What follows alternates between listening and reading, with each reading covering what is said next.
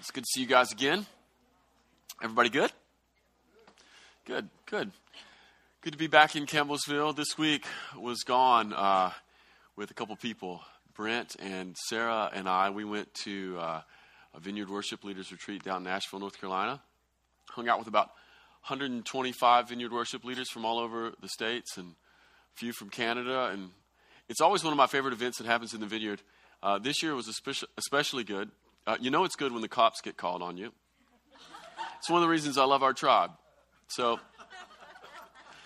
yeah, only at the, there, there's certain things that uh, around here is, uh, that are known as only at the vineyard moments, and we had we had a couple only at the vineyard moments. So, uh, after after the, the nightly meeting, we would meet at this little this little pizza place in Black Mountain called called the Mill, and uh, we would hang out and uh, well into the night. And on the third night, there were about 80 of us there, which is quite a number for this little place. and They have like a little patio. And well, what ended up happening was everybody decided they would bring a lot of their instruments. So there were, I counted a banjo, I think two mandolins, two fiddles, an accordion, and three guitars.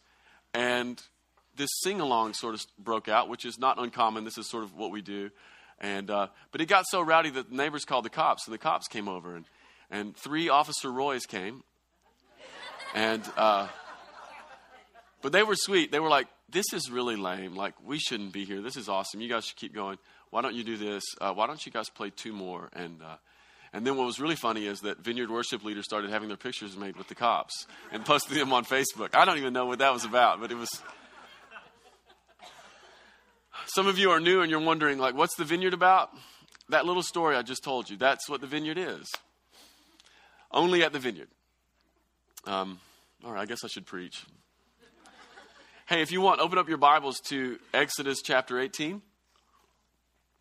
We're going to look at a pretty good piece of scripture this morning. This morning's message is called uh, Sand in the Gears. And if you're the least bit mechanical, one of the things you know is that it doesn't matter how great the engine is, it doesn't matter how well it's designed, it doesn't matter how much power that engine can produce or how good the driver or the technician is who runs that engine, if you get a little bit of sand in the gears, you begin to lose performance. Uh, that performance may be lost instantly, or probably what will happen is just a little bit of sand can get in gears and you won't even notice that performance is lost. And then slowly, over time, things begin to grind, and uh, eventually they just grind to a halt. Does that make sense? Friction gets added. And that's what we want to talk about a little bit this morning. Uh, last week's message and this week's message is coming out of the same passage in Exodus 18. And this is a passage that's really given to us so that we can begin to understand how to handle success. You know, I hope you understand that not all of life's challenges fit under the box of like being able to endure hard things. Sometimes life challenges come when you're actually doing really well. There are some things there are some things, some unique challenges that come from only success. And how, how do you handle success? Well, one of the things that happens is that when you get successful is sometimes uh, success can take our eyes off of the really tiny bits of sand that would destroy the whole engine. It's just it's just running so good, like you just won't even notice it. And that's kind of the way I like to think about this morning's passage. And we're going to read a good chunk here this morning from verses 13 through 27. So here we go. The next day, Moses sat to judge the people. And the people stood around Moses from morning till evening.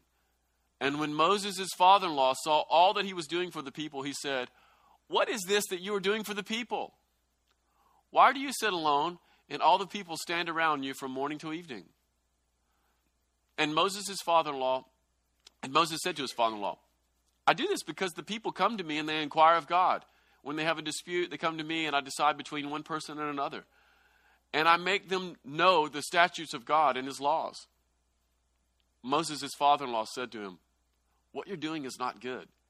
You and the people with you will certainly wear yourselves out, for the thing is too heavy for you. You are not able to do it alone. Now obey my voice. I will give you advice, and God will be with you. That's quite that's some confidence. You shall represent the people before God and bring their cases to God. And you shall warn them about the statutes and the laws and make them know the way in which they must walk and what they must do.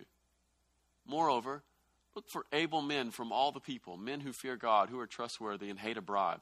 And such men, place such men over the people as chiefs of thousands, of hundreds, of fifties, and tens, and let them judge the people at all times. Every great matter they shall bring to you, but any small matter they shall decide themselves. So it will be easier for you, and they will bear the burden with you. If you do this, God will direct you, and you will be able to endure. And all this people also will go to their place in peace. And then finally, so Moses listened to the voice of his father in law, and he did all that he had said. Moses chose able men out of Israel, and he made them heads over the people, chiefs of the thousands, and of hundreds, and of fifties, and of tens. And they judged the people at all times. Any hard case they brought to Moses, but any small matter they decided themselves. And then Moses let his father in law depart, and he went away to his own home country. I want to start with verse 13. Let's look at verse 13 because I think it sort of provides the framework for this whole passage that we've just read. It says this It says, The next day Moses sat to judge the people, and the people stood around Moses from morning to evening. And if you read that verse, it's really easy to just sort of read it and pass right on with it. We assume that it's just a, little bit of narrative. It, it sounds really innocuous. Uh, it sounds benign. Doesn't really seem like there's much of a problem here. Um, and that's one of the reasons why it's it's so important that we not only just read the scripture, but it's really important that as we read the scripture, we work hard to picture the scripture. Because if we picture it, we're going to see the real issue that Jethro is beginning to speak to his son in law about. All right, so here's what I want you all to do I want you to picture verse 13. I'll read it, and I want you to, I want you to put this in your mind, make it a movie. The next day, Moses sat to judge the people, and the people stood around Moses from morning until evening. I want you to imagine Moses sitting. And I want you to imagine from morning to evening, there are people around him waiting on his opinion.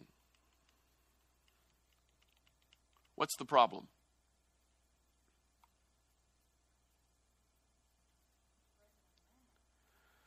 It's breaking a commandment. Who else? Too many people. It's inefficient.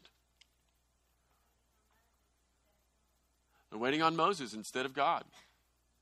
Anybody else? What's the problem here? Imagine Moses sitting down and everyone's around him. What does this look like?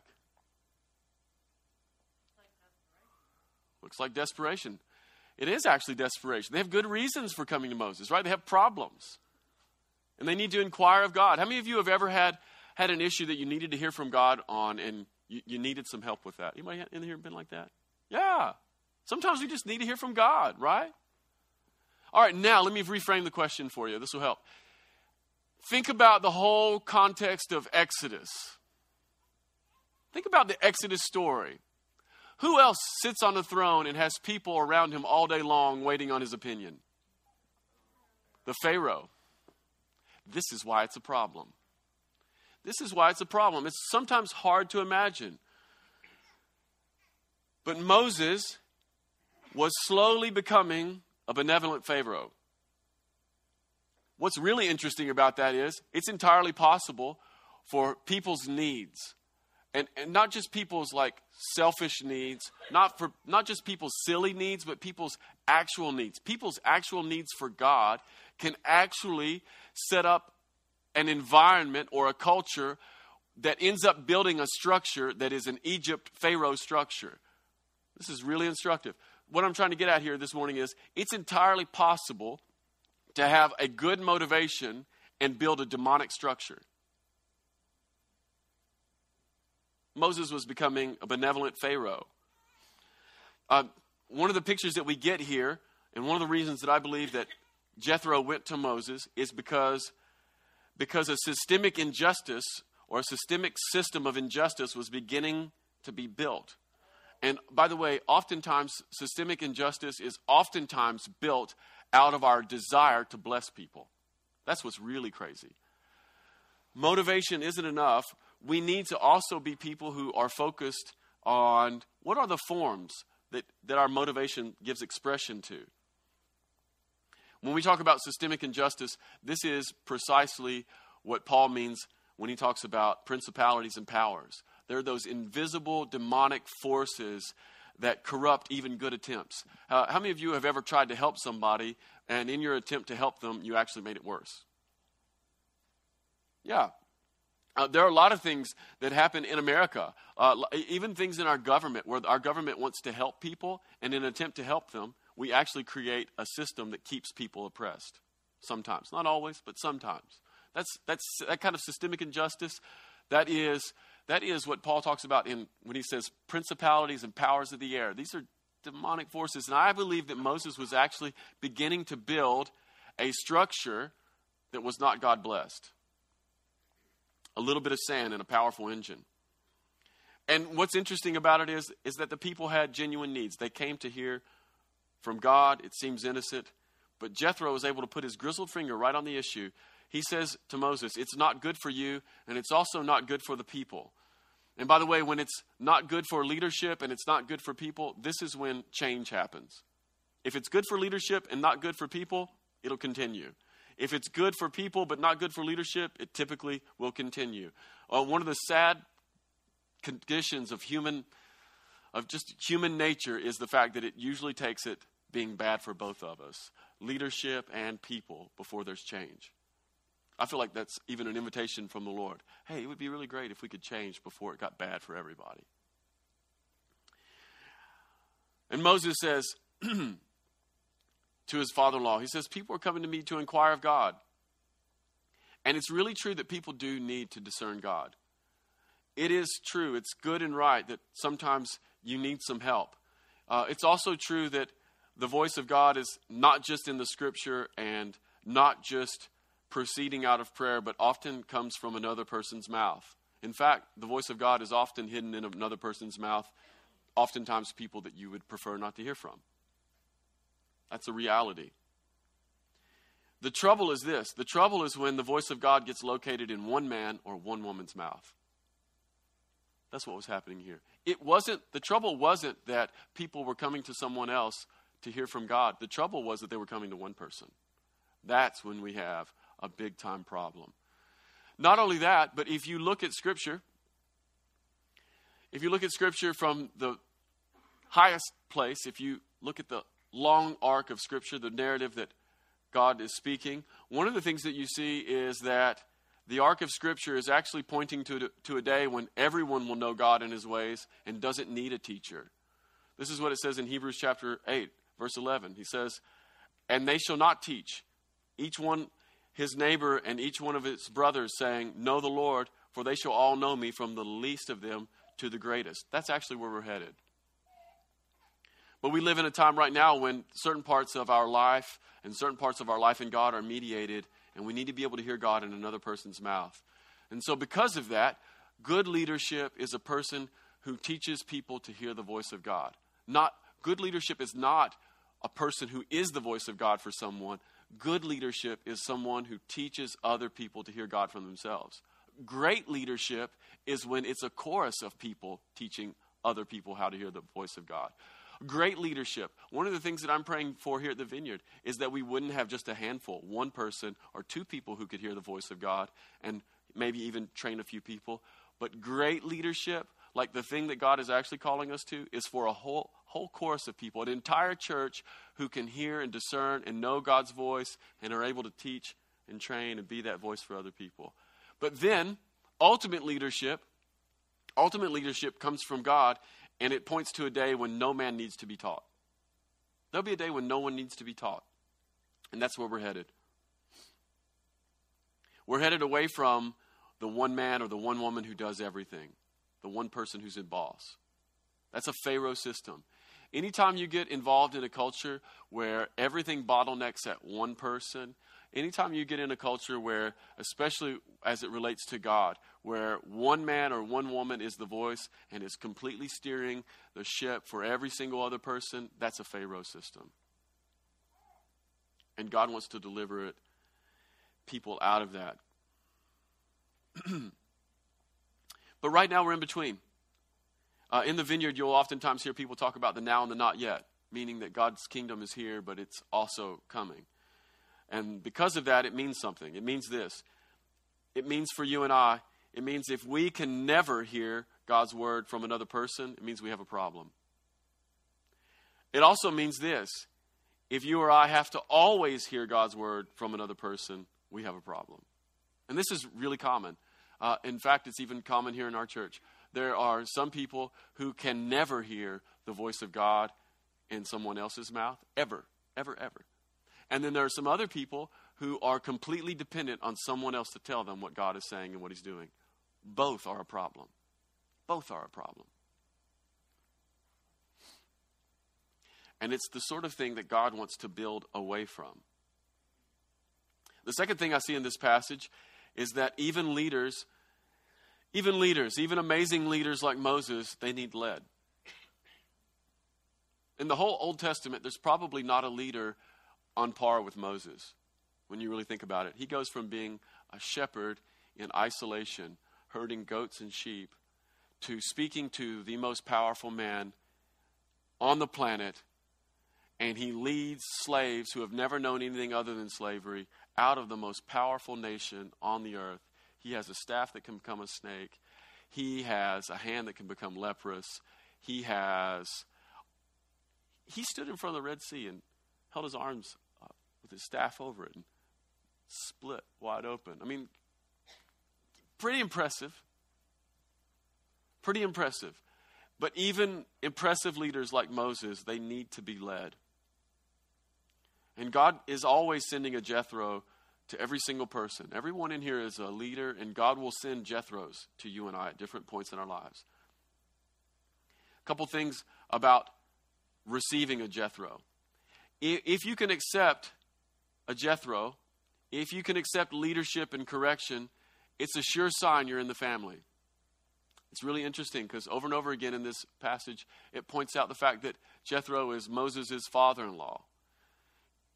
Correction and leadership, being able to accept that, it actually builds a family tie. And I think it's interesting that it says that Jethro was Moses' father in law and not his father. I mean, the story could have gone a lot of different ways. But how many of you understand that uh, the father in law is not the blood kin, but he's the father you receive? This speaks of the church. This speaks of the church. One of the things that God wants to do is He wants to be able to give us leadership, uh, not just from my place, but from all, all kinds of places in the church. God wants to raise up Jethros. He wants to raise up mothers and fathers who you weren't born to, but, but you receive anyway. Sometimes people want the benefit of being in God's family, but they don't want the leadership. That's an oxymoron. Secondly, one of the things that we need to realize here is that every leader does things that are not good. Look at verse 17 and 18. Jethro looks at Moses. This takes quite a bit of courage. And he says to him, What you're doing is not good. Every single leader, every single leader probably at times is involved in some things that are not good, and you actually need to have a Jethro in your life so that you can get out of it. So I want you to think of the most amazing leader uh, in your life, or the podcast that you listen to all the time. Anybody listen to podcasts? Or you know, yeah, whatever, whatever. You, the person that you you get from, the person that you get from. Uh, maybe it's Maybe, who knows who it is? Uh, maybe it's somebody that's just in your field, somebody that you study and you really respect.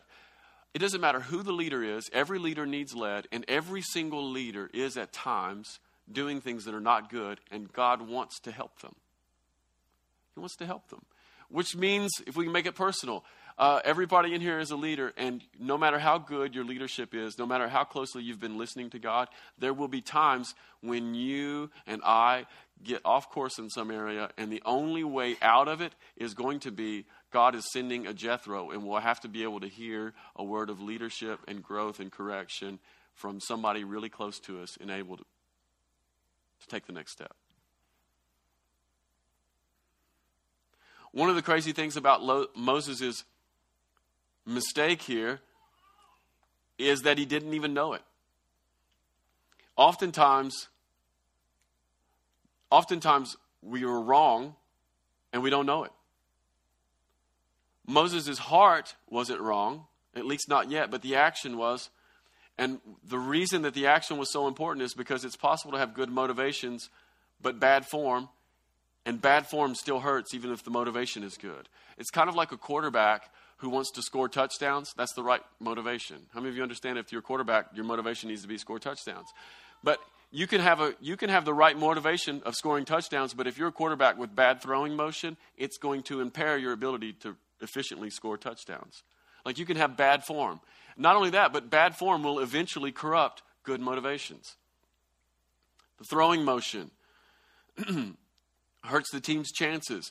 Uh, one of the things I would like to say this morning is that every single person in the room needs a throwing coach. You're like, I don't, I don't coach football. I don't play football. W- wonderful. You need, you need a coach in your life for whatever you're doing. Every single person here needs a, needs a person who can speak into their life and bring correction to the form. You may have a good heart motivation, but heart motivation isn't enough. Form really, really matters. Because I personally believe that even though if your heart is right, if the form is wrong, it, that bad form can eventually corrupt the heart. How does that work? Well, let's just take our quarterback picture here a bit further down the road. Consider a quarterback who has a good motivation, but he has bad form. And let's just say that that quarterback doesn't want to be coached. He's uncoachable. Let's just say that he has a quarterback coach, and the quarterback coach comes to him and says, "Hey, your your throwing motion is a little is a little wonky, and your release is slow." How many of you understand if your release is slow in football, this is a problem? It's going to do two things. Number one, it's going to cause you to throw interceptions, and number two, it's going to you're going to get hit. And let's just say that this uncoachable quarterback who has bad throwing motion and he's a little bit slow. He doesn't listen to his coach. Let's just say he just keeps on. He's still got a good motivation. He wants to score quarter. He wants to score touchdowns. He goes out, and because his throwing motion is a little bit slow, he takes a couple big hits. But then one day takes a huge one, and he's like this, like this, right underneath. Linebacker crushes him, just rips his rotator cuff to shreds, and his arms just doing this. And then let's say, because that quarterback really does have good motivations. Let's say that he does the work and he goes to rehab because he wants to score more. But rehab's going slow, so he takes some HGH and then he takes some steroids and he purposely breaks the rules. And he comes back, and because he's taken HGH and because he's taken steroids and because those things actually do work, he comes back really strong. And like his arms even stronger than before. And he's taking linebackers and he's just throwing them off like rag dolls. The very linebacker who broke his shoulder, he just he throws that guy off. And while he's walking by him, he, he lets him know it. And then, I don't know, that's the way it plays out in my head. And then people praise the quarterback. They're like, this guy's amazing. He was hurt and now he's stronger than ever and he's throwing touchdowns. And did you see him throw that linebacker off? Like, it was amazing. And then he, begin, then he begins to believe the praise. And then he continues to juice because he knows where the power is coming from. He continues to use HGH so he can recover. And he continues to score. And then he becomes demanding. And then he becomes impatient. And everyone takes it from the quarterback because he's winning. How many of you understand that if you're winning, everybody will let you be a terrible person? Yeah, it's really true. He becomes demanding and impatient, not only because he's winning and everybody will throw praise on him, but because the chemicals that he's put in his body, they're like they're altering like his hormones, and he's just he's bonkers. You ever been around somebody who was on steroids? They're crazy. They're absolutely bananas. And then people, but people put up with it because he's winning. And then, really slowly, over the course of a couple seasons of scoring and winning, he becomes a really terrible pa- person. He becomes impatient and rude and angry and even more uncoachable. And he becomes basically like a diva, and, and, no one likes him, not even his own teammates. If they were honest, they wouldn't even say they like him. They only like him because he throws them touchdowns and they can win a few games and they've gotten better contracts. But as a person, they don't like him. No one goes to eat with him because he's just such a jerk. He embarrasses you at, at restaurants. And then one day, the league calls him in and says, Hey, uh, we need to give you a drug test. And he takes his drug test, and all these chemicals show up, and he gets suspended. And then what? See, form matters. It can actually ruin you. Like you can have a good motivation, but if you have terrible form, it can possibly be the little bit of sand that gets in the gears and causes everything to come apart. It's the reason that it looks really benign. Moses is helping the people, but God sends Jethro to him because God knows that if this continues for very much longer, Moses will become a Pharaoh and the people will like it.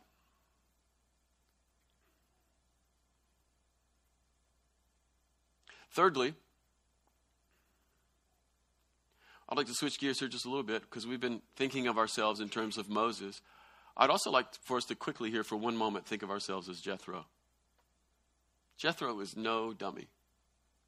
How we come to people really, really matters. How we do the work of correction and how we do the work of leading leaders and how we do the work of helping really, really matters. Look at verse 14 and 15. Sorry, took me a second there. How does Jethro come to Moses?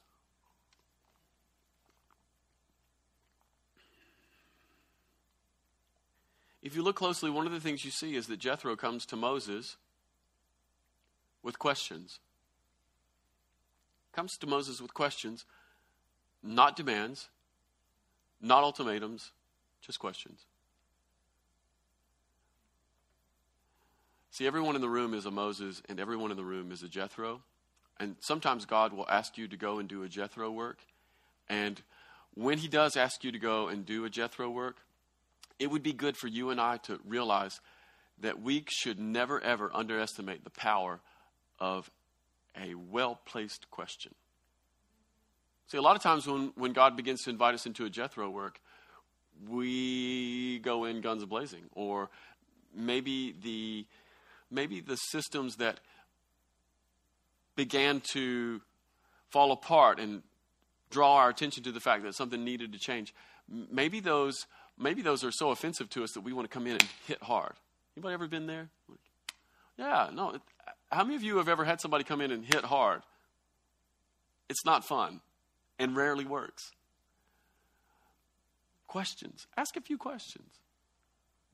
Ask the Lord to help you know what the right questions are.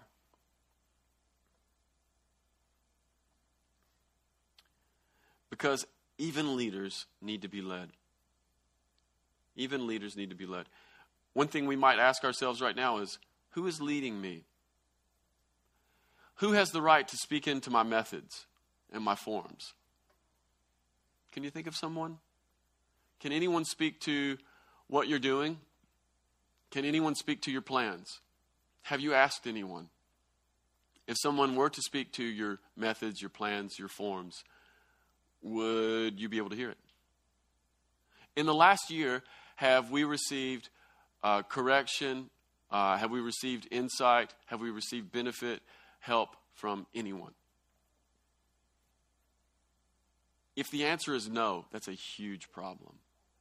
Huge, huge problem. The reason it's a huge problem is because great leaders adapt. Great leaders adapt, which means, firstly, that the best leaders are often great listeners because they're teachable. I've had the privilege of being around some really great leaders uh, in my life, and one of the things that has surprised me over and over again about the very best leaders is that the very best leaders are extremely open and teachable. Uh, second tier, lower level leaders are the ones who have some stuff that's good, but will not hear anything from anyone. Over and over again, I've, I've been really, uh, it's been surprising. I don't know why it's been surprising, but it has been surprising to me a little bit. I think because you and I oftentimes have this picture of what great leaders are in our minds, and uh, the picture works more like this like great leaders are people who tell people what to do and how to do it uh, not realizing that great leaders are usually the ones who are asking people and wanting feedback and trying to learn. Great leaders are the ones who want feedback and are trying to learn the most. Why? Because, because they know that the key to becoming a, a, a great leader or the key to taking the next step is always adaptation. And we see it in the life of Moses. Who Moses was at the beginning of Exodus is nothing like Moses who sits here in Exodus chapter 18. At the beginning of Exodus, he's a little baby in the Nile. And then he's living in Pharaoh's court. And then he's a murderer. And then Moses is on the run. And then he's a shepherd for 40 years. And then he has a burning bush encounter and he becomes a miracle working orator. We might say that. He goes in, he talks to Pharaoh, and he works miracles. but Moses does not stay a miracle working orator. What we see is, as Moses progresses, he begins to adapt. And by the time we get to chapter 18, Moses is an administrator of people. See, one of the things that God wants to do is he wants to he wants to develop every single person in here. And I want you to hear this. Whatever you're doing right now will not be what you're doing later if you're listening to God. The forms that you are known for and the forms that you know now will not be the forms that you're known for or know later if you're listening to God. He will do something different in your life. Not only did Moses make the journey from miracle working orator to administrator and leader of God's people, but it was also the same for Joshua. You guys remember the story of Joshua, right? At the beginning of the book of Joshua, Joshua is a military conqueror. What is Joshua at the end of the book? He's an administrating land divider. He's the guy who's telling everybody where, which parts of land are theirs. A Couple things. Again, what, one of the things that the scripture is telling us here is that God wants to grow us and He wants to, he wants to help us to, to adapt, and we should never get super comfortable or have all of our identity, built up into one little thing. Secondly, uh, one of the things I hear in this is, secondly, uh, administration is really important to God. Like it's not a lower tier thing, it's like a high tier thing. Uh, uh, it is not God's intention that, that you or I stay Joshua conquerors our entire lives. Eventually, somebody has to let what's conquered go and so that it can be a blessing. Your whole life was not meant to just take land and take land and take land. Eventually, you get to enjoy land and give it to people. If you can hear that. So don't fall in love with this one moment. Like whatever you're doing right now, if you're loving this moment, don't fall in love with it. God will change it if you're listening to God. Don't fall in love with what the vineyard is right now. Uh, that's one of the things that'll, that'll kill this church is if we fall in love with what it is right now. Uh, one of the things that slowed us down is falling in love with what we've been. that that's never God's intention. He wants to grow us into something new. Let's don't fall in love with this moment. Growth is always fundamentally about change. And then God begins to adapt Moses even inside of his administrative capacity. And the revelation he gets here is that great leadership is always shared leadership. He was moving away from Egypt and towards Israel, away from isolated towards communal, away from one to many. And by the way, this little idea that gets encapsulated in Exodus chapter 18, this is the big idea that the Holy Spirit is screaming when he shows up at Pentecost. Because in the Old Testament, the Spirit of God would rest on one person or maybe two at the most in a whole generation. But on Pentecost, it was for everybody. It's away from one and it's too many. Like good leadership is is taking what we have and then growing that capacity in other. Always giving it away, always giving away. Great leadership is not isolated, it is not drawn into one spot, not drawn into one location. It is divided, it is multiplied, it is shared.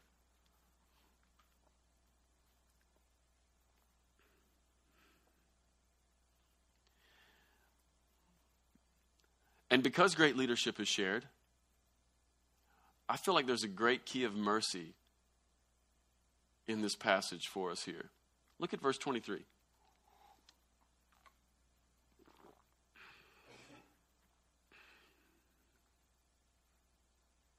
Into verse 22, it says, If you do what I'm talking about, it'll be easier for you. And they, meaning the elders, they'll help you, they'll bear the burden with you. Verse 23, great key of mercy. He says, If you do this, God will direct you, and you will be able to endure. And everyone will go to their place in peace. The, great key of mercy I see in this passage is that endurance is communal. Endurance is communal. If you share leadership, it'll be easier for you. It'll also be easier for other people. That's what Jethro is saying. But even in places that where we're not leading, uh, this is this is this is something that God has for us that is about leading, but actually extends to areas of our own lives that are beyond leading. If you share your burden, you'll find endurance and you'll find strength. Uh, endurance is always communal. Uh, endurance is not great personal strength. Uh, rather, endurance is the wisdom to ask for help. Now, uh, there have been times here at the vineyard where, as the pastor of the vineyard, uh, even though we're not a huge congregation, I've been maxed out. And there have been a couple moments in my life where, in the last six years, where I just nearly lost it. Like, just nearly, nearly melted down. Two years ago, I nearly lost it. Uh, the staff thought that, that that was it. Like, they thought Adam's done. They thought, well, that was a good ride, and I guess, God, who, who's the next guy, you know? but in that, in that moment, I began to realize in a brand new way that there's a limit to my own strength. And then when I did ask for help, a great relief came. See, endurance is always communal. And we need to know this because the truth is there are plenty of things in life that you cannot handle. Plenty of things in life. Plenty of things in leadership, and then plenty of things just in life that you can't handle. Now, I know some of you are thinking, well, isn't there something in the Bible where it says God won't give you more than you can handle? Well, number one, that's not in the Bible, and number two, it's not true. People regularly receive more in life than they can handle. Regularly receive more in life than they can handle. When people say God won't give you more than you can handle, what they're, what they're doing is they're misquoting a passage in Corinthians where Paul says, that God will never tempt you. You'll never, he'll never allow you to be tempted beyond what you can handle. And how many of you understand that there's a profound difference between suffering and temptation? Do you know what the difference between suffering and temptation is? The difference is this in temptation, you always have a choice, in suffering, you rarely do. You will regularly, I'm here to tell you, you will regularly, regularly in life, if you live long enough, you will regularly experience pain and suffering that is more than you can handle. Isn't this great news? I'm trying to be encouraging this morning. It'd be worse news if I never told you. Or if I sold you some bill of goods. No, the truth is you'll regularly receive things in life that you can't handle. That's that's life. That's one of the reasons we need the church. And and God promises that if we will if we will give away. If we will give away leadership, you'll be able to handle the burden of leadership. But also, if you will give away the pain, like if you will if you will allow yourself to be open and vulnerable this is really what this whole passage is about. It's about it's about going against the grain and the grain here is the desire for everyone to think i'm great for everyone to serve me. It's a pharaoh desire. It's about being honest enough to go you know there's some moments in my life that are not great. I need some help. Pharaoh would never say that. He would never say pharaoh receive he wants worship. He wants worship but disciples are always people who are honest about their weaknesses. That's one of the things that makes a disciple of Jesus. We don't always have it figured out, you know, and we can be honest about that. And being honest about that actually multiplies strength back to us. Um, I think many of you in here probably remember several years ago, a, really terrible thing happened. Do you guys remember seeing on the news when that crazy person went to that Amish community and shot all of those children. It was, it was just awful. I mean, it upset me for weeks. Like, what kind of a person does that? What kind of a person does that? But what was even more, to me, astounding, even, even more astounding than the pain of a crazy man coming in and, you know, just mowing innocent people down who are defenseless. More crazy than that was like a week later, the parents of all those children who had died came out and forgave that man. Do you guys remember that? Did, do you remember that? I hope you read that part of the story. That was part of the story. It's, it wasn't just what happened on the front, but on the back. The other part of the story was that they came out and they forgave that man. You think, as a father, I think, you know, you shoot my kid, I may never forgive you. You shoot my kid, I'm, I may strangle you with my own hands and enjoy it. That's just like you know, I'm not saying it's right. I'm just saying that's kind of where my brain goes. You hurt my kid, I rip your face off. But that wasn't what happened in that Amish community. And you think, how is that possible? How's that possible? I think it's Exodus 18. I, I think there's something that happens when a community shares the burden. I think it's something that happens. It actually increases our capacity to endure through suffering. And not just endure, but to be a blessing and to release forgiveness in the midst of the most atrocious pain. In fact, there have been sociological studies done, and they actually confirm this that, that uh, when, when tragedy hits a tight knit community, that community is able to transform the pain into forgiveness rather than transmit it into retaliation.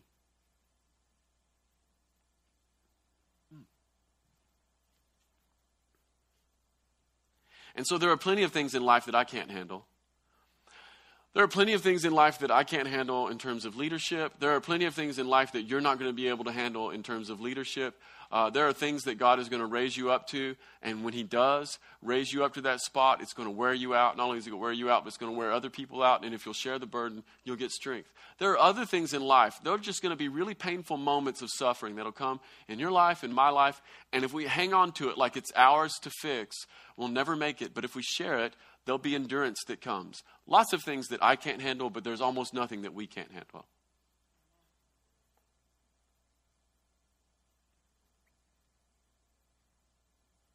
So, a few questions for this morning to meditate on.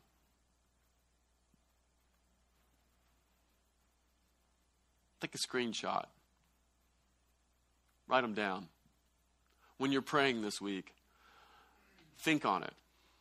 Question number one Am I steering my life in a way that's going to make me a Pharaoh?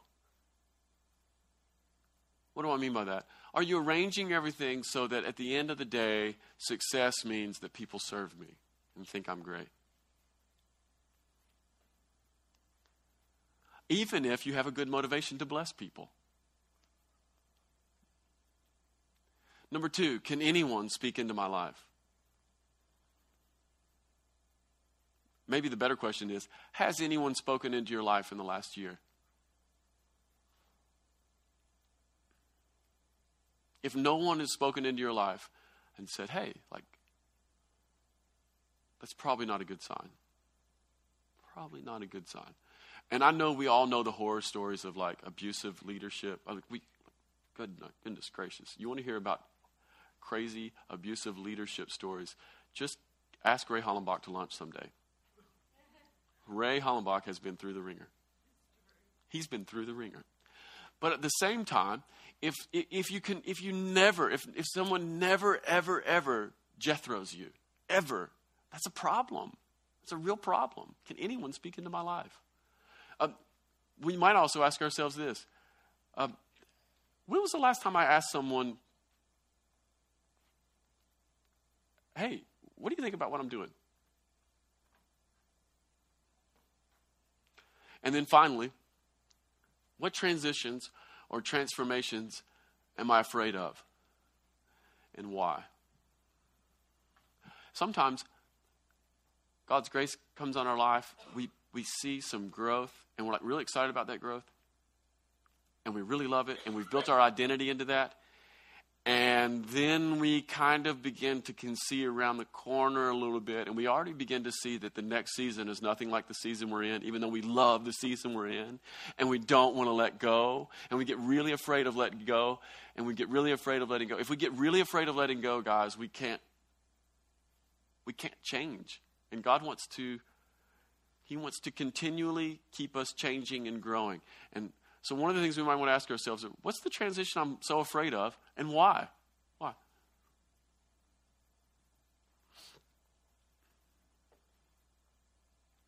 Amen?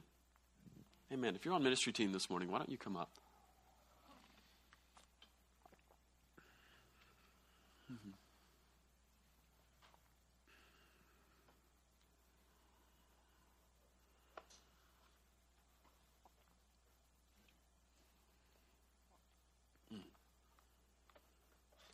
Yeah, why don't you guys stand up this morning? I want to pray for you.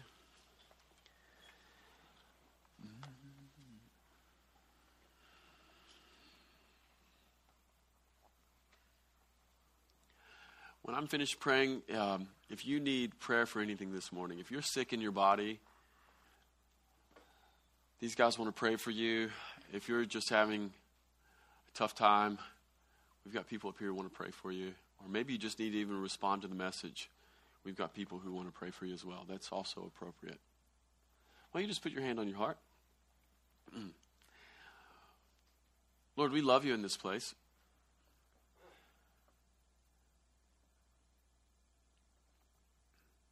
And God, we ask that you would give us ears to hear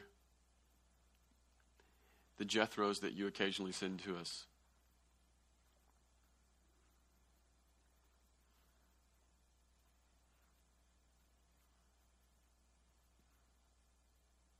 Father, I ask that you would that you would help us receive correction, that you'd help us receive insight, that you'd help us receive um, just knowledge on how to do something better. God, I ask that you would help us to receive the strength of the community that you've planted us in.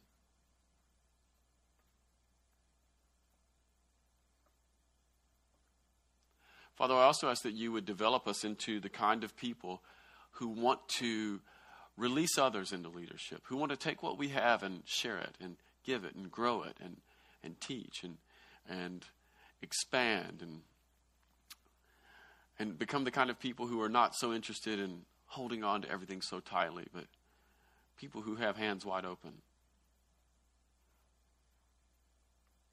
God, I ask that you would give us the grace in this community to be a church that leans on each other and can receive endurance. We ask all of this in the name of Jesus, who is wonderful. Amen. Amen. If you need prayer for anything, you come on up. Otherwise, give somebody a high five and a hug.